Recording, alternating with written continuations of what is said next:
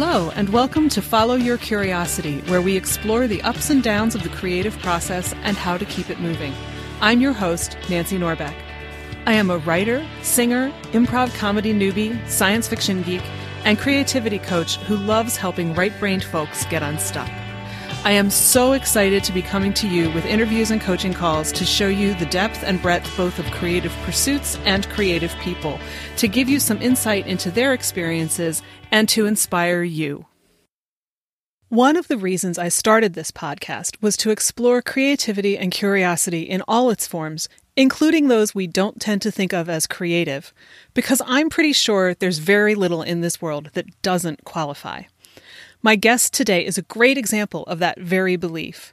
I was thrilled recently to be heading to a Doctor Who convention and have the opportunity to meet up with Robert Smith, a mathematician and fellow fan who not only uses mathematical models to help improve disease management, but who also gained some unexpected fame for modeling zombie outbreaks. The convention was canceled, but Robert was kind enough to talk to me anyway. I know math and zombies may not be what you were expecting, but I promise you won't regret sticking around to hear about just how creative math can be and how that zombie study has had actual real world impact. And yes, we talk a little about Doctor Who since Robert has written quite a few books about the good doctor and his adventures. I'm so very pleased to introduce you to Robert Smith first of all, I'm really, really grateful that you're interested in talking to me. And mm-hmm. also, um, I'm desperately curious because I will confess there's a reason why I majored in English. Uh-huh and it's not that I could never do math. It was just that it never really resonated for me. And it certainly, I mean, to me, I still think of math as you have an equation, you get one answer, and and that's just how it always is. So I really, really want to hear what you have to say about how math is creative. Right, right. Okay. Uh, so I guess I, I, think of math as a language. Uh, it's a dense language, very dense language for some people. Um, and but the great thing is it has um, inherently it has logic and rigor. And so if you want to solve a problem, you know you're right in some ways, right? It's like you you have a premise and then you lead inexorably to a conclusion. And so that conclusion is is absolutely robust. I mean, if you didn't make any math mistakes, you have you have an answer that is effectively true, even though your premise may be false. And so, you know, I may have built the wrong model or something like that, but I but I have a, a, a, robust system. So for me, math is a tool. Math is something that I use to study infectious diseases. So I effectively think of it as a translation. So I translate from the real world, which is noisy and messy and unpredictable, and I translate into the language of mathematics because of this access to logic and rigor. And then I can you know have a kind of way through the darkness so i can find an answer that i probably wouldn't have been able to find or at least have such confidence in if i was just in the real world. Um, and then i bring it back to the real world. And then i say okay now i've solved my real world problem with a real world answer. I just visited mathland to do it right and back. Um, and you know and then i might say okay is this maybe I've solved my problem, or maybe this doesn't make any sense, right? Or maybe there's something is not quite right. Um, and if something is not quite right, then I say I know exactly where the problem is. It's not in the math solution because that's a robust system. It's not translating it back to the real world because that's very easy from like my answer back to the real world. It's creating my model in the first place. And so I kind of go back to my model and say, okay, I need to think much more creatively about what is in this. And I may have ignored things that I should have, you know, considered. I may have considered things in the wrong way. You know, I might have used one kind of form of the function instead of another form. And so for me, that's where I kind of start to kind of delve deeply into exactly what it is that I'm modeling here. How am I doing it? What are the different pieces? And it's a giant jigsaw puzzle to me. I'm sort of pulling all these things together and saying, okay, let's try it.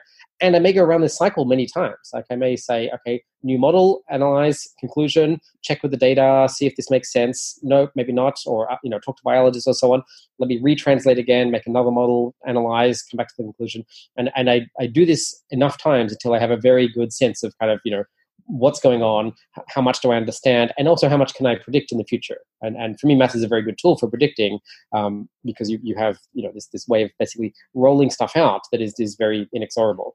And so I, I think for me, it's like like I think with my mathematician's hat on, yes, of course, I'm just you know starting with one thing and trying to get an answer out. But with my kind of sort of scientist hat on, let's say I'm I'm mixing and you know matching back and forth between two things that i'm trying to match um, to get the best sort of outcome. I'm not trying to get a true outcome necessarily.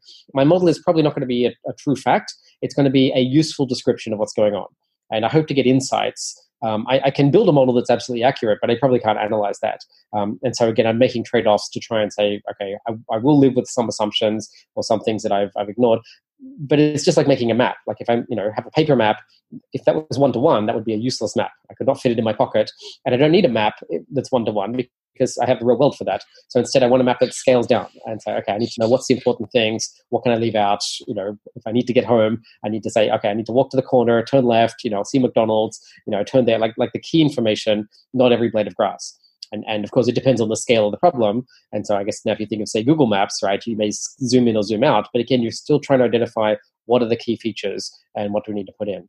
So, so for me, that's where actually involves a lot of creativity um, and also a lot of discussion with people and kind of you know hashing out the model and trying to figure out exactly what are we putting in and you know how are we doing it and so on.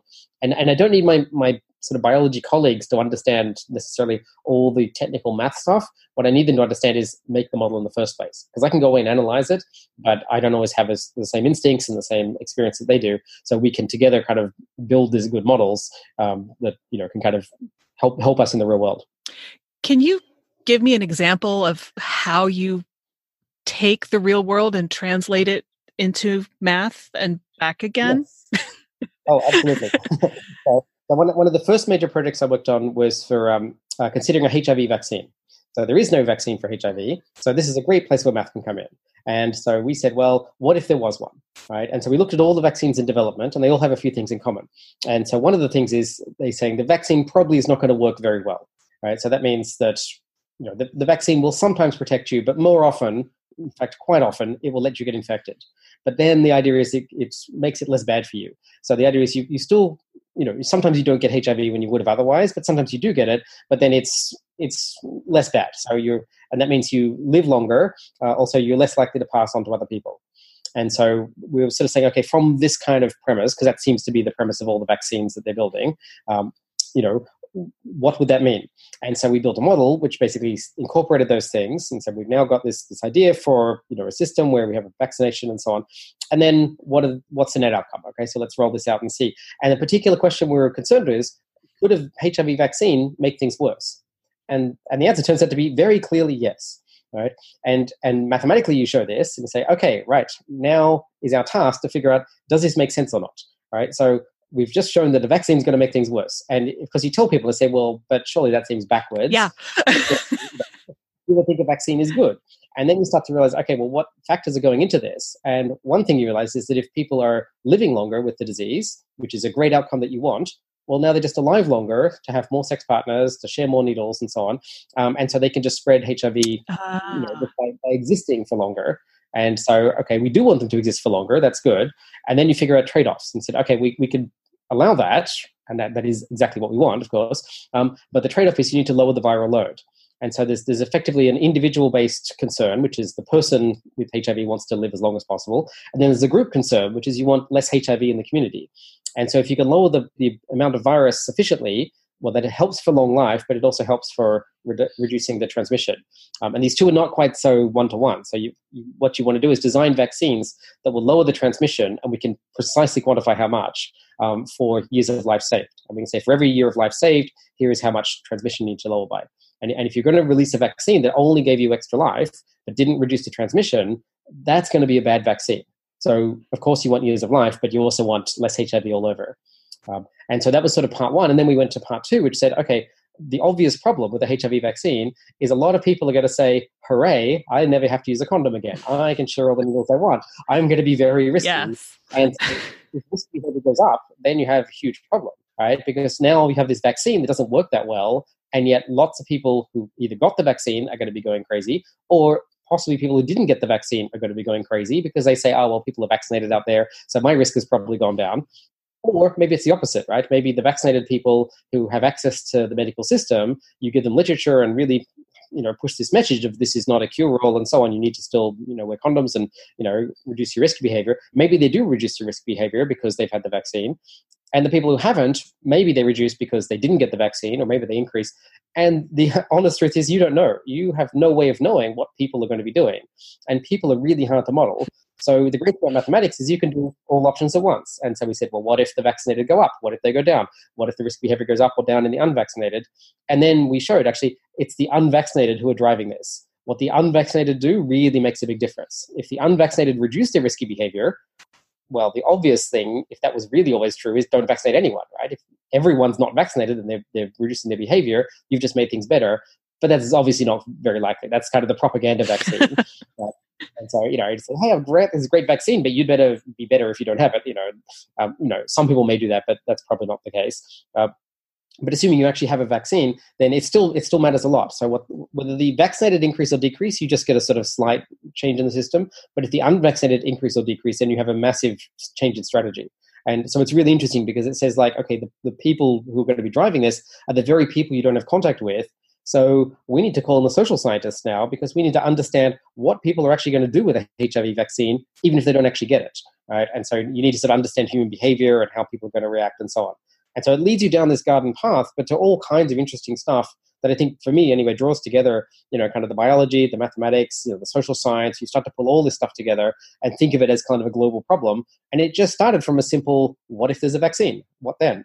And all this stuff rolls out. But I think math gives you a really nice idea of seeing what are the all the possibilities because you can look at them all at once. Yeah, I mean that actually, I mean, just hearing you describe it, not actually being involved in the process, which I'm sure took a lot of time, sounds a bit overwhelming. But it, I'm also fascinated by the fact that it seems to get into everything. It's like it's going well beyond the question of all of the biological factors.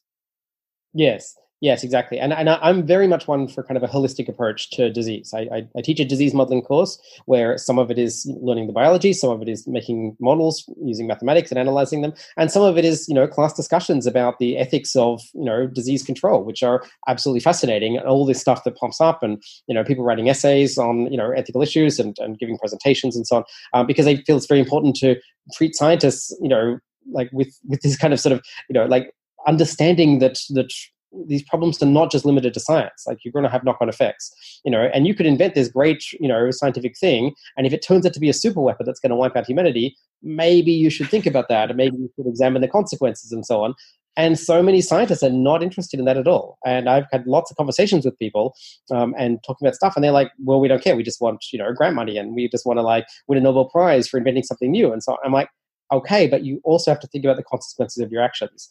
And I think that is something that has not really been done that much. And I think a part of the problem is just this polarization of, of topics. You know, there are people who are math people and they don't write essays, and there are people who are social science type people who don't do math. And and you know, these groups have grown further apart over the years.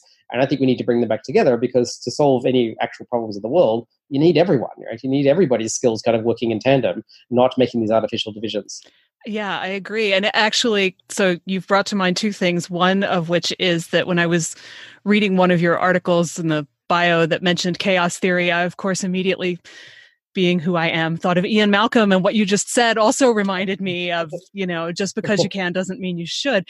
Um, but I, I also wondered because you do have a fairly varied background and interest set you know here at least there is such an emphasis now on stem and it's it's like we're divorcing all of the science and engineering and math from the arts and then sometimes people talk about steam so they include the arts which then i'm mm-hmm. like well you've basically got everything then so you know what's what's the distinction? But you know I, i'm curious to know what what your experience is with that because it sounds to me like you might agree with me that we probably need to keep things together more. Yeah, I, I mean, one of the funny things actually is uh, mathematics used to not be a science. Mathematics was an art.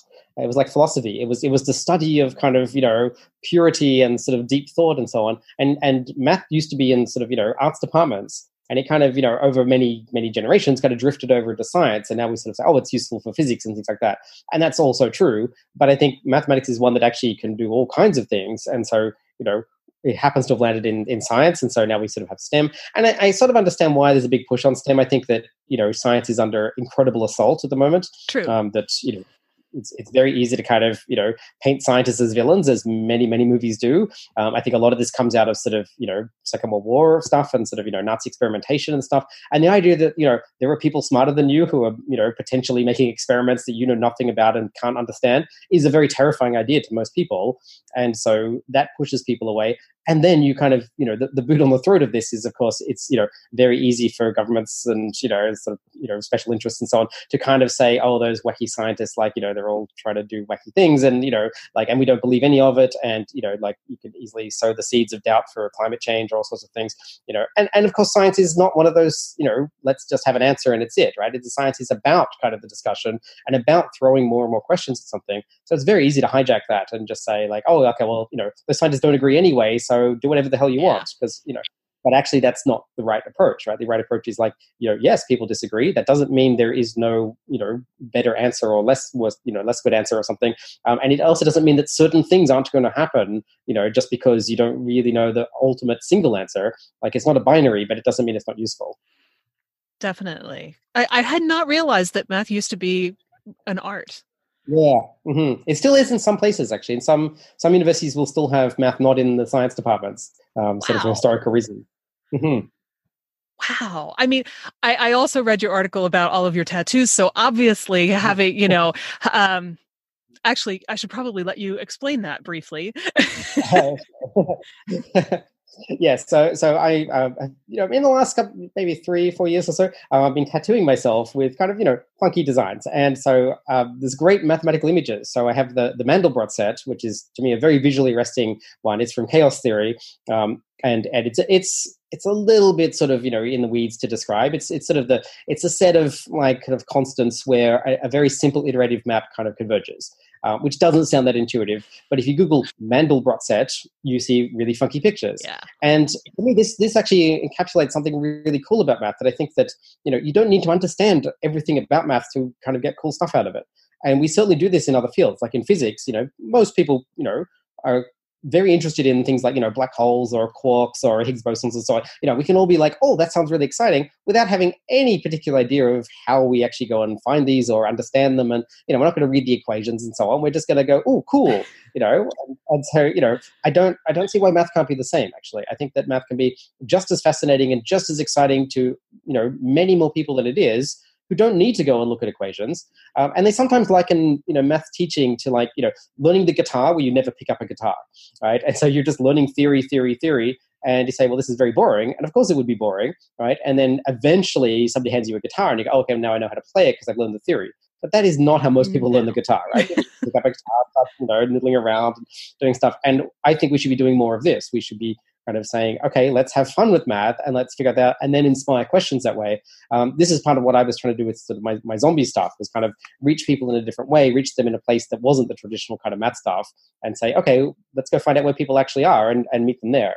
Um, and so, so I'm a big proponent of that. And I think the tattoos have kind of brought me to a place where, you know, I can do fun explanations of math. I mean, I have uh, a, a like period doubling route to chaos uh, diagram on my arm. So lots of people see that and they're sort of like, what's that interesting design there? And then you start explaining and they sort of, you know, at first they realize, oh, oh, I've gotten trapped in a math conversation. but you're not using any equations and you can talk about, you know, your heartbeat is in a double beat and that it, it sometimes bifurcates into a four beat and an eight beat and a 16 beat and that's called a heart attack. And you really don't want that. And so you might change some underlying parameters, like with a defibrillator, move back to a two beat and people can sort of go, yeah, okay, okay, all right, I, I kind of get what you're talking about. I have a heart too, you know, mm-hmm. we make some connection, and he didn't throw any equations at me, so I guess I'm a, I'm a survivor. Okay, didn't kill me. I guess we can we can go on to the next one. so so the, those of us who aren't mathematicians are math survivors, are we? yes, yes, exactly. I think I think there's a lot of kind of you know trauma around math actually um, that you know you talk to people and people either say oh i used to love math and i did up to high school or wherever it was they stopped you know and that was cool. But there's a large group of people who are very proud of their math ignorance. They're like oh i'm terrible at mathematics and you know oh i'm no good at that. And and you sort of think like if this were, were you know reading or something people don't be like oh i can't read. Oh no That's no no i wouldn't it's funny that it's so socially acceptable to be you know proudly displaying your ignorance and and you know but i get it too i'm also like yeah I, this is a very dense subject i was teaching a workshop for um, uh, Public Health Agency of Canada, which is like the CDC of Canada, effectively. And we invited all these, you know, very eminent people, you know, they like do policy decisions and so on about, you know, health stuff all across Canada. And and they came and we were giving like a two week workshop, and a bunch of people literally fled the room on day one because they saw equations and and their boss was like you get back in here because this is a serious workshop and we have to do this. And they were running from the room saying you can fire me if you want. I am not going back in there. Wow. And so you think, how do you reach people who are so terrified of, of equations that they're going to, you know, literally risk their job? Um, and actually went to a follow up some months later, and, and people were talking about this, and they they were literally using the word, you know, I'm a survivor, like because I was at their workshop, and oh my god, there were there was math, and of course, all the math side, we tried to keep it as simple as we reasonably could, mm-hmm. and and actually in the end was quite successful and we got a lot of good stuff out of it but it's a really hard one it's a hard kind of you know hump to get over um, because people have this sort of inbuilt trauma from you know high school or whatever, which you know is usually not taught very well um, and engages only a very small segment and really, really, really frightens the, the, the vast majority of people. I think. Yeah, my my dad's best friend was a terrible math student, had a very, very hard time with it. And God bless him, he went out and became a math teacher so that he could help kids who had trouble just oh, like he did. So he probably was one of the good ones, but Mm-hmm. Yeah. Yeah. Most right. of us. Yeah, the, the, good ones are there, but they're they're not everywhere. Yeah, most of mm-hmm. us didn't have that kind of teacher. so, since you mentioned the zombies, yes, do tell. Okay. well, so uh, I, I, I was teaching my very holistic disease modeling course, and you know, so students had learned all kinds of things about disease, and I gave them a project, and it said, you know, make make a mathematical model of any disease you like. And so, you know, illustrate all the math techniques that we've been learning, but, you know, pick, pick your favorite disease. And people did HIV, malaria, whatever, and tropical diseases and all kinds of things. And one group did zombies. And I, you know, I immediately thought, this is amazing for the class. Like my vision was very small. My vision was like, oh, this will make a great class presentation. So I just sort of got my educator hat on thinking, oh, that'll really help the other students. Um, and and the students who, who, came to me, they they they said later they, they thought we, we thought you would never go for it. They thought you know there's no way our professor is going to let us do zombies. But because I was a science fiction person, I'm like, bring it on. This is amazing. Um, and I and I think I really did grasp this this idea of the education part of it. Um, and I didn't see how big it was going to get, but I, I, I love the idea that you could sort of you know take a fun approach. Um, the good thing about zombies is, of course, there'd never been a zombie model before, um, because why? and, and and then um, but you know, new diseases come along all the time. And so the zombies illustrated the process. And the process is you have to go back to the biology, in this case, you know, video games and movies, but, you know, you go back to sort of what there is and you kind of invent the, the model from that. And, and a lot of times this is, this is done backwards. A lot of people kind of come up with some model and then kind of shop it around and kind of have a very poor fit to the biology. And I've always maintained you have to do it properly. You have to go back to first principles, figure out what problem you're trying to solve, you know, what application are you doing, write down the equations that, that come from it naturally. And so there are, of course, things in the zombie model that, you know, don't appear in any other model. So, for example, you know, the dead don't come back to life in any other Thank goodness. Um, sometimes the dead are a factor, so they're a factor in Ebola. So, so dead bodies can still infect you. So actually, we learn some things from zombies that are actually useful in the real world. Uh, uh, but another factor is you don't generally kill anyone who's infected. I mean, you know, right. you may sort of want to or something, but you know, you, you don't go and execute people with the flu. You try and help them. But with zombies, you're just trying to take them out. And so it's a very different approach. So there are some, you know, massive differences. But on the other hand, there are many similarities. Of course, there's, there's people who are infectious who are going to infect you if you don't protect yourself in some way. And, and all, all you know, people will, you know, die of natural causes along the way. Babies might be born. There's, there's all kinds of stuff kind of going on. Um, and those things you can import from other models. And so you, you kind of make these models and the, I guess the funny thing that happened was, well, shortly after the zombie stuff, swine flu came along, and we had to do exactly that. And we had to basically say, okay, nobody does anything about swine flu. Let's figure out the biology. Let's make a mathematical model. Let's like show. And and it was only a few months later, and all the stuff that had been done with zombies was a very good illustration of like this is how this works. And and so you know, like actually there's been a few cases where stuff that we learned from doing the zombie modeling was actually helpful in other diseases. So one, one is the Ebola situation. Another one is because we were having, um, you know, there's the infection term and then there's the killing the infected people term. So these two complicated terms um, and people had always said, oh, you can't put into very complicated terms. It just makes the models too hard. And we were doing a model of uh, HPV, so human papillomavirus, and we're dealing with sort of heterosexual transmission, but also homosexual transmission. And people said, oh, but that's going to involve these two complicated terms. And I was like, wait, I've done this before. I know what I'm doing here. the zombies, they were like, no, are the zombies going to help us with a real problem? like, this is amazing. And, and it you know gave us mathematical insights as well. So so it was kind of fun stuff. And and it's very interesting. It, it went viral which I was astonished by. And I was sort of like, oh, right, I guess it's riding on the back of zombies, which are a fun kind of, you know, like, you know, thought experiment, really. Uh, but also, you know, everybody has an investment in zombies somehow. Like my, my mother knows what zombies are. She's never seen a zombie movie. You know, people zombie proof their houses. And you kind of, at the end of the day, it's just, it's a fun game. If you want to zombie proof your house, go right ahead, right? On the other hand, you know, if there is a pandemic or something or an earthquake, whatever, if you have a lot of tin food in your basement, maybe that's not such a bad thing, right? And the CDC got on this too, and they they came up with this sort of zombie plan as well. I was actually visiting the CDC wow. at the time because they said, well, this is you know, people might actually listen to this one, even though it's zombies, which you would think people would be less inclined to, but actually they're more inclined to. I think because you can play a thought experiment in in a way that like thinking about you know an Ebola outbreak is kind of a bit too close to home let's worry about that if and when it happens. But zombies, oh, we can always be ready for those.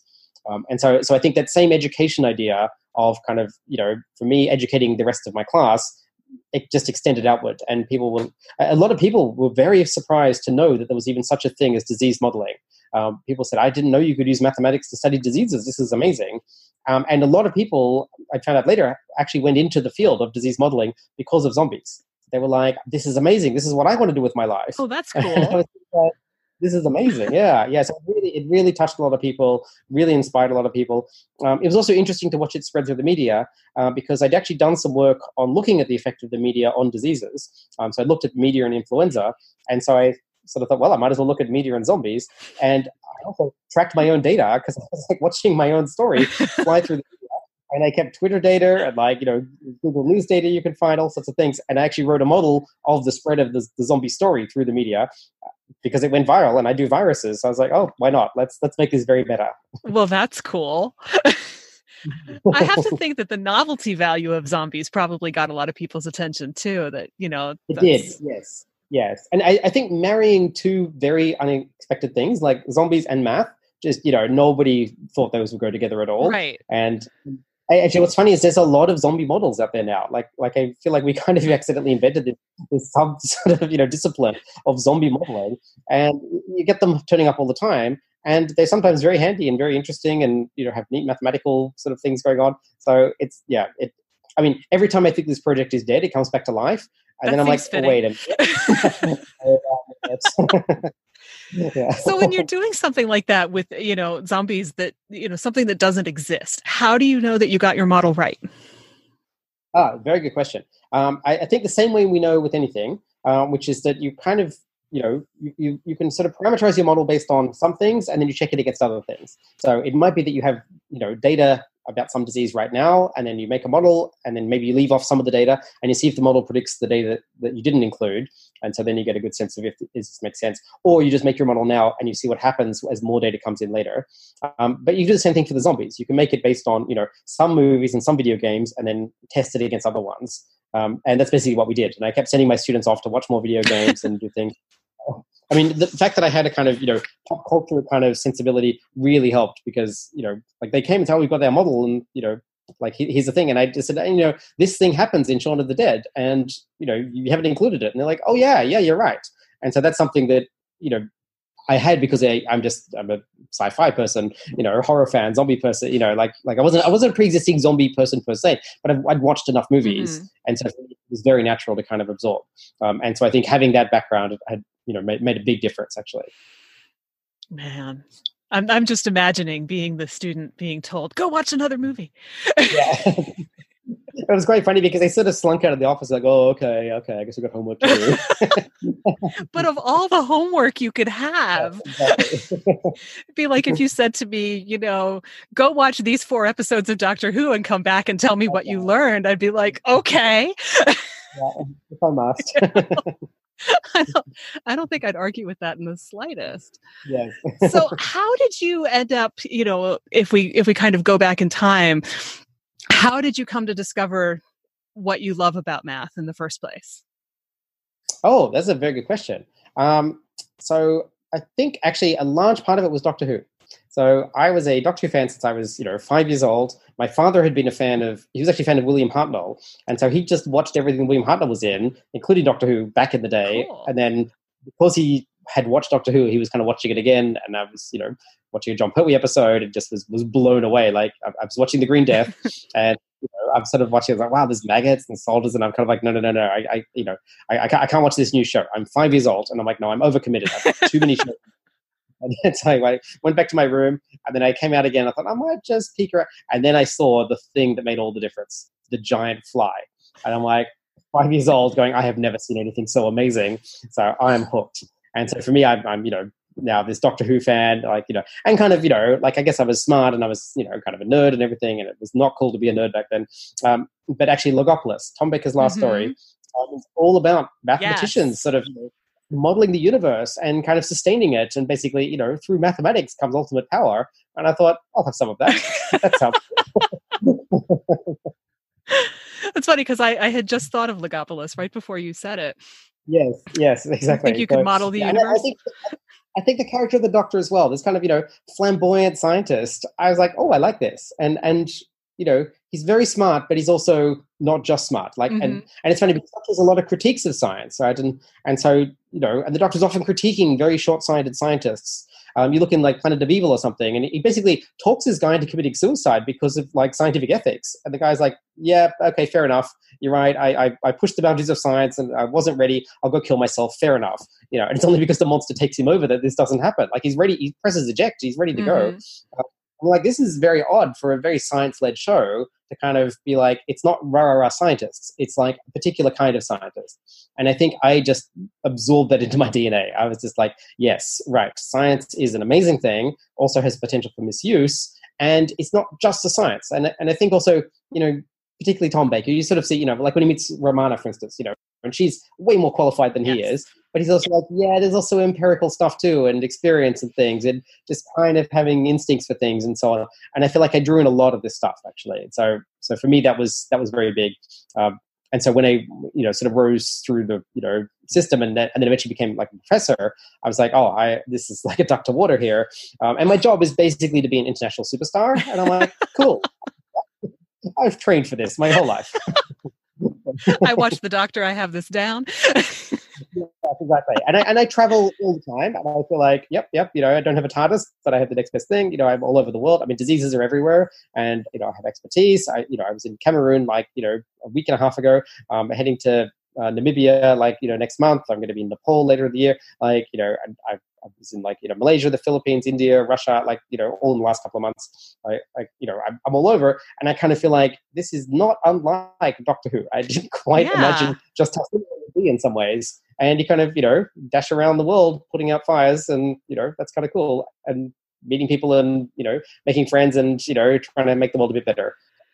Well, I wouldn't have thought of, mm. and and I shouldn't even say this i feel like because everything that you've been talking about is stuff that i wouldn't have thought of a mathematician doing uh-huh. but you know the idea that that you are going all around the world to i mean are are you gathering data that you end up using or are you doing something more practical while you're there to help out in a given situation or how did how does that work I'd say it, it varies a lot. Um, so, for example, I went to Chile in November uh, because I was at a math conference in Australia and I was having a five minute conversation with somebody who I'd vaguely met once before. And she was just sort of announcing to a group and she said, Oh, I've got, I've got two problems. She's like, My first problem is I have, you know, I, am not really an applied mathematician. I have all this data from the Chilean government who, who collect all this data, but they don't do anything with it. So it's all sitting there waiting to be analyzed. So I need somebody who's an expert in, in understanding data, creating models, you know, applying them to policy and developing recommendations. And specifically, we were looking at rotavirus because there's a vaccine in, in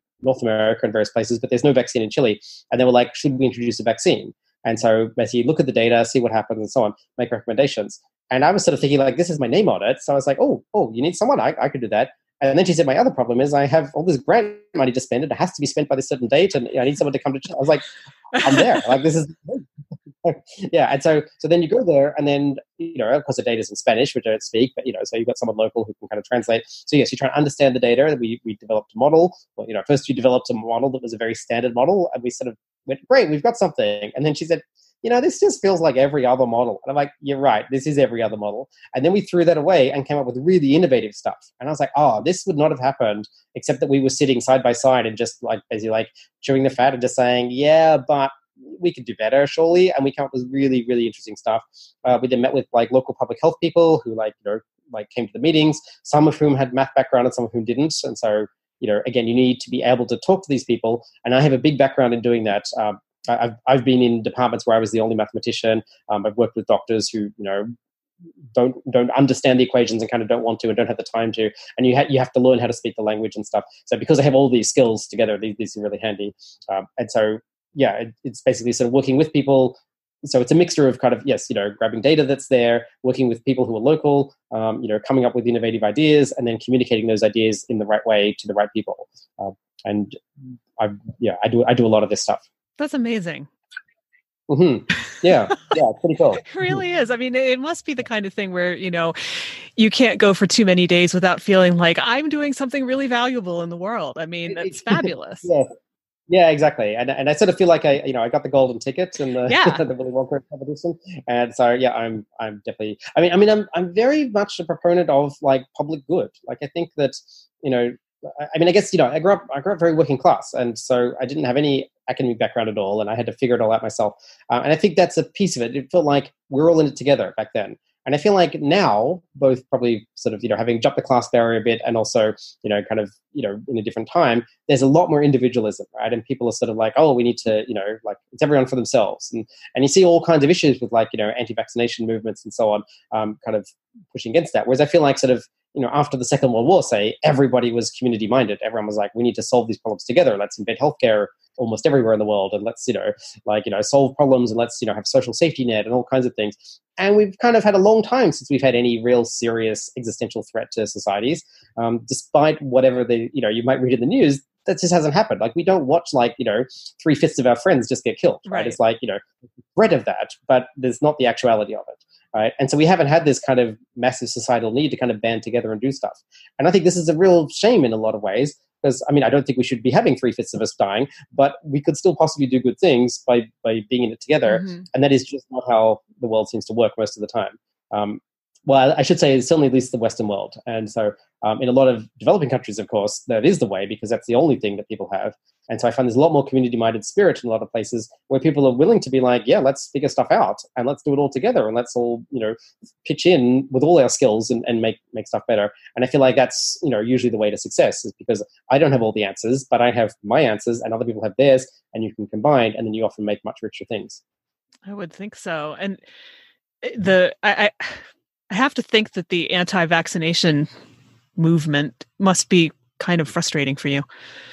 Oh, deeply, deeply frustrating. but I, on the other hand, I sort of like there's a piece of me that kind of gets it too, right? I don't agree with it, but I, I sort of I also understand where people are coming from. Like, like science has kind of you know elevated, elevated, elevated in really innovative ways, but it's such that you know nobody can understand all of science, right? You know, we have to take a lot of stuff on trust, and so that's where suddenly you know you're not doing experiments yourself and you're probably not even able to follow many of the experiments you know and you're sort of seeing you know high level physics things and labs that cost millions or whatever and stuff and you're like yeah okay they're doing some weird stuff and they're making all these claims and also there's lots of claims that come out all the time and i think some of it's malicious too right there is you know like the climate change stuff really muddied the waters around kind of science mm-hmm. right and this is a very deliberate kind of thing that was happening.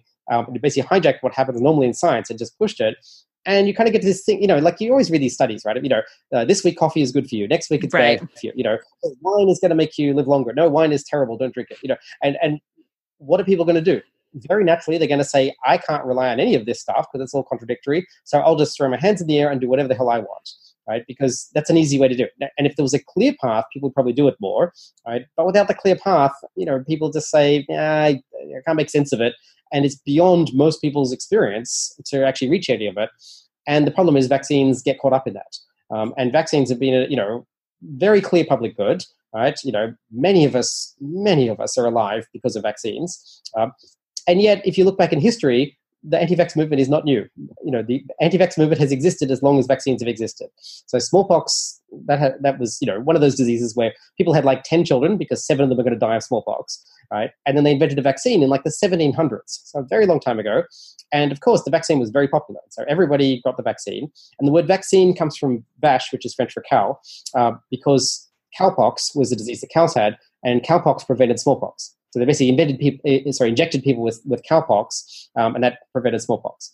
And for a generation, this is great, right? Everyone's like, "Oh, amazing! Now my now my kids are not dying. Like you know, people are living, and you're seeing the effects." And then you go through a couple of generations, and people start to say, "Well, I haven't seen any of this smallpox for a while, mm-hmm. and why are we injecting this cowpox?" And they actually in the 1800s they had like um, uh, like political cartoons which had people as half human, half cow hybrids. Oh, jeez. Because you know, if you get the vaccine, you'll turn into a cow, right? And that seems laughable now. And I'm sure the autism thing is going to seem laughable in 200 years to, Mhm. to our descent. But it's exactly the same thing. It's basically people have not seen these bad diseases, and they're wondering why they have to do a, a thing that seems a little inconvenient. Um, and, and of course, exactly what happened happened, right? People stop taking the vaccine, and for a while it's fine, and then the smallpox comes back, and then it starts killing all the kids again, and then people say, "Oh, I should get that vaccine again," and these cycles went on, and it went on for 200 years, right? And it's back and forth and back and forth, and eventually it kind of damped down, and finally smallpox was eradicated. But the way it was finally eradicated was they they sent helicopters into uh, the last few villages in the former Yugoslavia, and they just force vaccinated whole villages. And people clearly said, "We don't want this vaccine," and the, the World Health Organization said, "Too bad, you're getting it." Wow. and and success. They eradicated smallpox from the planet. This is an amazing achievement. It's one of history's biggest things that we've ever done as humans, right? And you know, we trampled over some individual rights in doing so, and that was in the seventies. So, could we do that now? Almost certainly not, Mhm. right? So, we don't have that kind of power anymore. You know, we respect individual rights, which is a good thing most of the time, but sometimes there are necessary circumstances. And so, so I, I feel like you know, uh, this stuff gets very messy, and the reality is we're gonna, you know, a lot of people are gonna die, and then people are gonna sort of say, "Oh, we should vaccinate again," and the cycle is gonna just continue. And over time, probably the arc bends towards good things, but a lot of people are gonna suffer in the meantime, and it's kind of sad. But it's also, you know, I, I think I take a bit more of a philosophical view. As much as I'm, you know, actually actively trying to fight against it, um, I am doing some work on trying to sort of, you know, see if we can we can quantify anti-vaxxers and you know, kind of figure some stuff out there. Um, but I'm also aware that this is how human humans are. Mhm. Yeah, I hadn't realized that there was such a reaction against the smallpox vaccine. So it, it is a little bit Mhm. reassuring to think that it's not new. Yeah, that's, we, we've always sucked. Yeah. sucked and we have always sucked. So, ah, well. Oh you know. well. Well, since since that's a, such a cheery subject, let's let's get into how you got to writing Doctor Who related things. Ah, yes, yeah. So it's quite quite a different hat that I wear when I, I wear my writing hat. Um, so uh, I would say, if you trace it back, though, it all has the same root. So so I, I mean, I was always a big Doctor Who fan, and so in the '90s, when there was no TV show, there were books, and I was reading the books, which I really enjoyed. Um, and then the internet came along, and and I mean, I, I'd written a few things for fanzines back back in the day, but you know, the fanzines had this issue of like, well, you have to, you know, write your piece, whatever it is. You have no particular feedback on it. You, you put it in an envelope and you mail it away, and you hope that the editor likes it enough to include it in the you know 24 pages that they have, where you're competing against everybody else. And when you don't really know what you're doing, you know, the first couple of things you write are going to be pretty terrible, of course, and then you get rejected, and then you think, oh, you know, well, that's not for me, maybe, right? Instead of realizing maybe you're just learning your craft, and I had a couple of things published here and there, but it was, you know, they weren't that great, and I had a lot of rejections and so on. Then the internet came along, and there's no space limitations, and I was like, oh, I can write any old thing and put it online, and it's fine. And of course, I put up some things. Some were good, and some were bad. You know, some I cringe at or whatever. Um, and one particular thing I was started to do was review the books. I started writing reviews, and, and there was a bunch of people writing reviews, and I thought, oh, yeah, I enjoy reading people's reviews. I'll write some too. I read a book. Let me just write about it. Here's what I liked about it. And I started with a few paragraphs, and then it became longer and longer. Um, but you know, I would throw in jokes because you know. I've seen people, and after a while, and I would say after many years, people started to be like, "Man, your reviews are really funny, and they're really sharp, and they're really on point. point, and you are, you're analyzing these novels with this like you know amazing scalpel." And I'm like, "Oh, am I? I'm just writing down what I think." And you know, and I, then I realized, no, no, no, I have a math brain. My math brain is just taking the plot and saying, "But the logic is not there," and da, da, da. and and I would just be sort of you know pointing stuff out and doing it in a funny way. Um, and and actually, the authors started to come back and say, uh, "Okay, so you're kind of a scary reviewer now." and I was like, "Really? I'm, I'm a pussycat." Like, what are you talking about? I was like, "Oh, but online, I guess I probably am." And and it was really interesting because you started to sort of see the process and so on. Uh, and and then because of that, I, I got a gig kind of writing for for a print fanzine, um, and that was kind of a um, it was Enlightenment. It was a Canadian fanzine, uh, and we had to write every other month. So it was it was six issues a year. Um, I wrote for every single issue for ten years, and you had to do it. And it was you had to write within word count, and you had to write on an interesting topic. Um, and you have an editor who's going to reject you or you know cut your piece you know, if it's, you know, to, to ribbons if, if they don't like it or whatever, which all that stuff always happens, of course. Um, but after a while, I, you know, basically became the star writer of this thing. And I was like, man, I'm good at this. And I, you know, I was like, I really got the hang of this. Like, I really, and that was not my dream at all. My dream was to be a fiction writer. And, and at the same time, I'm sort of, you know, writing fiction. They had some fiction zines as well, and I was doing some fanfic here and there, and um, you know, and, and we sort of write some stuff. And I was like, I can do it, but man, it's hard work. And and so then I'm, um, you know, fast forward many years, and I, I met a publisher, um, and and he, it was a publisher that I had made fun of um, online. and when he met me, he was like, "Wow, your stuff is really funny." And I was like, oh, big of you to say. He's like, no, no. He's like, I don't kind of mind, you know, as long as you're fair, it's fine. And you're always fair. And he's like, man, you know, you kind of made fun of me, but boy, I laughed. I was like, oh, well, like, what a stand up guy this yeah. is. Like, because I'm cringing a little, saying, oh, I didn't mean to. and he's like, no, no. And then I said, well, do you take pictures? Uh, can I pitch something to you? And he said, oh, normally no, but actually from you, yeah, because I've read your reviews online. And I was thinking, I never wrote one of those reviews to be any kind of pitch document, mm-hmm. you know. And, and, a lot of people very concerned because they were like, "Oh, what if you know, Big Finish or someone finds my stuff online and I, I criticize them? I better delete that or whatever." And I was much more like, "No, we need to not hold back. We need to, you know, it's very important for us to, to you know, have the freedom to say, you know, to be critical if we need to, and so on." and just want to do it in a smart way. Um, and so that very thing actually got me kind of my first gig. Um, and originally I was trying to do fiction, but and he sort of said, well, you know, there's more of a market for nonfiction if you're into that. And it was that pivotal moment where I went, I'm so into that. I'm so good at that. Mm-hmm. Oh wow, there's a market for it, and I'm I'm you know I have to say amazing at it. And fiction, I'm not amazing at. I'm I'm only so so. And I was like, oh, let me totally switch hats.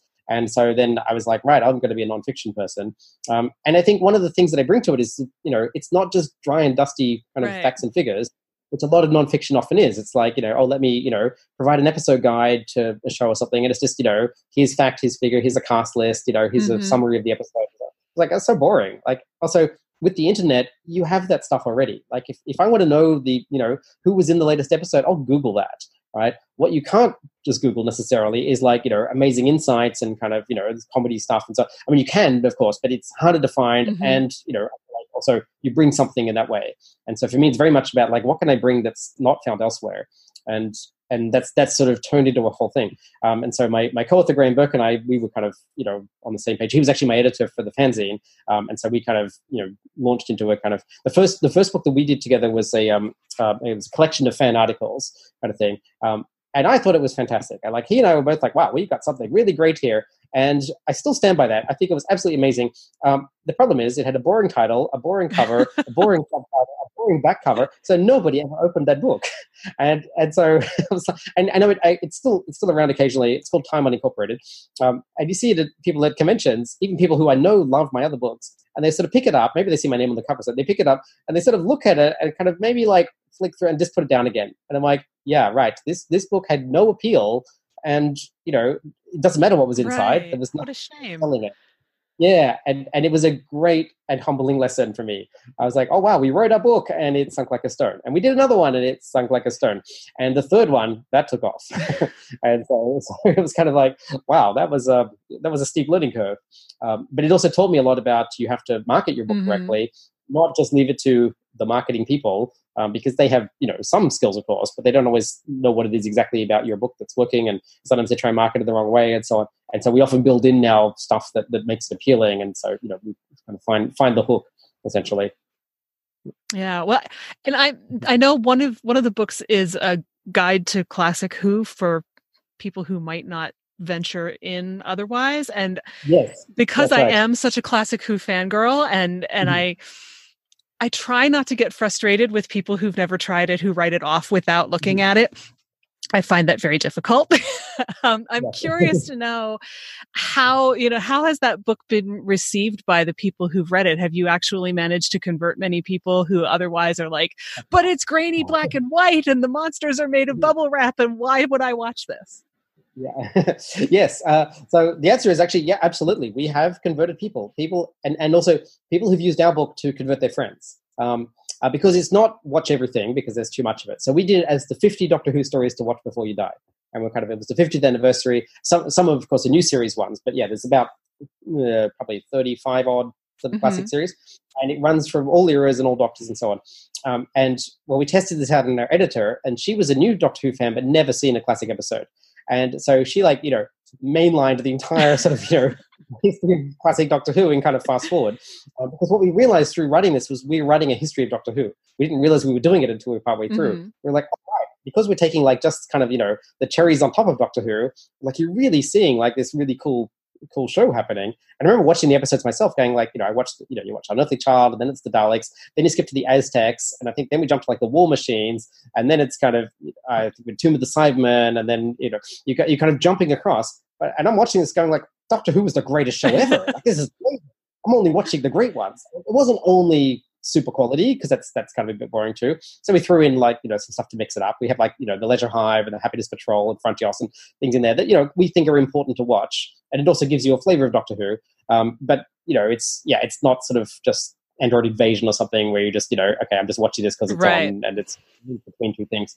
Yeah, um, and so our editor had you know she sort of immersed herself in classic Who and kind of you know, I, I, think you know she found the black and white era a little slow, uh, but once she got to the color, she's like, "Oh my god! Like you know, Spearhead from Space is my new favorite story." And you know, and she was suddenly like you know, really engaging the process. And we sort of thought, "Okay, okay, this can work." and we have definitely done this with multiple people, and and and sometimes people are you know they're not going to watch fifty of them, but they might watch a couple, mm-hmm. and at least it's in the guide as to you know what you might like to see and so on.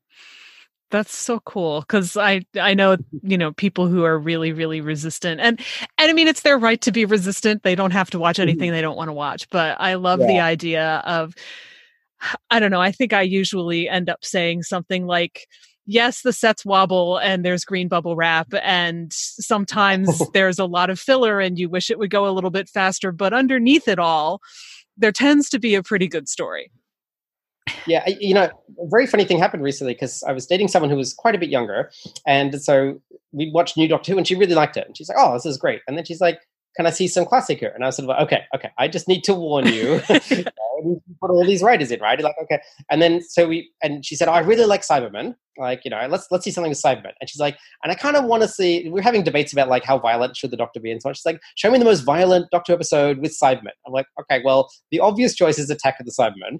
but I feel like this is not a great. choice. and so I kind of let, let it out. She's like, okay, let's watch that one. I was like, this is a terrible idea. Why am I showing this person the Cybermen as her? And she loved it. Wow. I was like, oh, that was not expected. And one of the things she particularly loved was she loved the practical effects. She's like, they build everything. She's like, I never see practical effects anymore. Like, you know, like really ever. Like she's like, I'm I grew up on CGI. Mm-hmm. Like that's what. That's how special effects are. She's like, oh my God, like, you know, that Cyberman comes through the wall. It came through the wall. Like, you know, she was just totally taken by this. And so she was like, This is great. Let's let's watch more. And then she wanted to see the origin of Cybermen, which the tenth planet. I'm like, I am violating every rule I've ever had. Black and white Doctor Who. It's a you know, incomplete story. There's a regeneration at the end. Is her a second story? Or you know. And again, she loved it. And so you know, and then we just sort of you know potted our way through Doctor Who, and we ended up sort of doing a kind of you know Philip Hinchcliffe years marathon where we just watched it all, and it was it was great. And so I was like, I can't believe this happened. Like this is you know every every dream I ever had come yeah. true. Um, and, yeah, and so so I find sort of you know the the old sort of thing of like you know the sets wobble and so on. I think if you're kind of you know of the generation who cringed watching that when you were growing up, then yeah, you need to warn people about it. But I think you know if, if you're young, if you're a millennial and you're watching Doctor Who that's old, you know it's old, you don't have you don't have to like you know mm-hmm. basically like apologize for it because everything looks the same that's old and and you know it's not like oh this one is is bad because it's you know but no it's all it's all of the same and so you know that's well, well that's part of the charm yeah what, what's strange to me are the ones where they've taken the old episodes and they've souped up the special effects because to me yeah, it's just yeah. like but they don't fit. Yeah. Yeah that's right. There's ways to do that well and ways to do it badly. Yeah. I mean i, I think it mm-hmm. was Earth Shock where you, you can I have the DVD and you can you can choose which effects you want and yeah, yeah, and I yeah. never ever put the new ones on because they just look so incredibly out of place to me. Yeah, yeah. I mean, I think one of the clever things they did was Day of the Daleks because they got you know they went back to the old the original location which is still there uh, and they got you know some of the old Daleks whatever. And then they got the actual cameras. And so they got the they found like Ooh. the old camera and and they filmed with that. And it's like so it, it integrates seamlessly because it just feels like it's a 1973 kind of you know production. And you're like wow there's a lot more Daleks and Ogrons in here but otherwise it looks like it would have you know. That's cool. I haven't seen that. I'll have to check it out. Mm-hmm. so what what would you say is the most underrated classic who story oh what a very good question um the most underrated uh oh wow okay um I would say maybe something like the Happiness Patrol. Um, and I, I know why it's underrated, um, but I also think that is one of those stories where there's just so much to mine in there. Um, I, I, think you know the Seventh Doctor era is one of those ones where um, you know if you were there at the time, you either loved it or hated it. And I think sort of now people kind of have this very odd kind of relationship with it. Um, but I, I, I, think it's an amazing era, and I think they were really kind of you know pushing themselves to try and make you know really interesting points. I mean, the very fact that like when the script editor got hired and the producer said, you know, so what do you want to do with Doctor Who? And he said, bring down the government. And you think, okay, that's been said in any other time. Like that is amazing. And the Happiness Patrol is kind of like you know the time when they really actively trying to they're trying to do that, mm-hmm. and they're like, yep, we're not not hiding this at all. We're really actually trying to do this, and you know make this you know political commentary and so on. Uh, and so, I mean, you know, I mean, as a story, of course, it's, it's got its flaws and sometimes very obvious flaws, but also kind of makes it what it is as well. Um, but there, there are, I mean, I would say also a great many underrated Doctor Who stories all over the map. Uh, I mean, something like the Seeds of Doom is not underrated in many ways. People would say, "Oh, of course, that's like a mm-hmm. classic," mm-hmm. but it's not a classic people think about, right? It's just like, "Oh yeah, that's one of those Baker ones that's kind of good." Right, and you watch it and you're like, this is not just good. This is astonishing. This is an absolutely amazing piece of television that you know you sort of feel like, how how have I not appreciated this before? Um, and then you realize it's because everything around it also feels just as amazing. And so it kind of just sits there with this beautiful run of quality, and you're like, wow, we were so lucky to get mm-hmm. this. so, hmm. Yeah, that one was one that I mean, I didn't start watching till I was probably about 14, I would guess, 13 or 14. Mm-hmm. Um, and I that was one that I saw pretty early on, along along with the Pyramids of Mars, which I love, but which gave me nightmares at the time. And I think the Seeds of Doom was not far behind it. so you know, I love it, but I also there, there's still that little part of me that's kind of like, oh yeah, that monster. Ooh, I don't need to see that. I, actually, no. I think the uh, the human villain in that one was scarier than the monster. Yeah, yeah, that's right. Yeah, he's, he's he was very very creepy. Yeah. Mm-hmm. So, so do you have a favorite?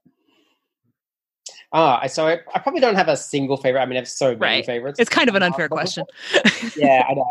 But my kind of, I guess my go-to answer is probably Remembrance of the Daleks. Okay, um, that's a good one. I just think that that is, you know, it, it kind of deconstructs Doctor Who in this really amazing way. It kind of it like takes all the kind of like touchstones of Doctor. It's like you know, it's a Doctor. He's this guy in a scarf fighting Daleks, and there's Unit, you know, basically, and there's you know, it's on Earth, and you know, there's kind of all this stuff, and yet you know, there's Davros, and and, and everything's kind of in there. But it, it what it does with it is astonishing, and it really kind of pulls apart Doctor Who to kind of see what it is and how it works, and it kind of takes it apart, and then it puts it back together and says, yeah, yeah, we can actually do something with this. Um, and the fact that you basically have the Doctor being called out for you know being you know committing genocide and stuff like that. And he's kind of like yeah yeah i do that. And you know and watch me again. I'll do this right now. And you know it's, it's this is this is amazing to me. Um, you know and here's here's this man who like you know won't pick up a gun and yet he'll talk this Dalek to death yeah. you know and yeah. Mm-hmm. yeah i i find the whole you know won't pick up a gun but yeah. element of that character really fascinating. Yes yeah. And mm-hmm. and i also you know kind of going back to what you said a while ago, you know, I about three years ago, I made a list of just on a whim of all the things I learned from Doctor Who, and I expected it to be this list of silly things like reverse the polarity and stuff like that. Yes. Uh-huh. And then I realized that I guess it was 2016, so not quite not quite three years yeah. ago, but it, it, was very, very close to the 53rd anniversary. So I thought, okay, I'll see if I can come up with 53 things. Well, you run out of the silly things pretty quickly when mm-hmm. when you try to do that. And I ended up discovering just how much that show made me who I am and shaped you know how i see the world and and that kind of thing so i find it kind of comforting to know that i'm not the only one who falls into that category even though it took me a long time to figure it out uh-huh. yeah yeah that's awesome so yeah, so I I love that you know Logopolis was was a thing for you and oh absolutely absolutely key yeah Just, you know, I think I need to watch yeah. that again. I missed the mm-hmm. the showing the other week in the theater, so but yeah yeah i missed it too because i was traveling and yes i'm very sad i missed yeah that. but i you know yeah modeling the universe why mm-hmm. not what happens when the model breaks down oops yeah, yeah. lots and lots of entropy very very much so mm-hmm. Well, this has been a whole lot of fun. I'm really glad we talked. Yes, this has been excellent. Thank, Thank you. you. And, you know, keep up the excellent zombie modeling, among other things. You're clearly out, you know, doing your own doctor thing in your own way, which is awesome. Yes. so thanks a lot. Okay, very welcome. Thanks so much for joining me today. I hope you have a whole new perspective on the art and science of mathematics, and maybe even the usefulness of zombies. Many thanks to Robert Smith for joining me. You can find show notes, the six creative beliefs that are screwing you up, and more at fycuriosity.com. I'd also love for you to join the conversation on Instagram. You'll find me at fycuriosity. Follow Your Curiosity is produced by me, Nancy Norbeck, with music by Joseph McDade. If you like Follow Your Curiosity, please subscribe, rate, and review on Apple Podcasts or wherever you get your podcasts. And don't forget to tell your friends. It really helps me reach new listeners. See you next time.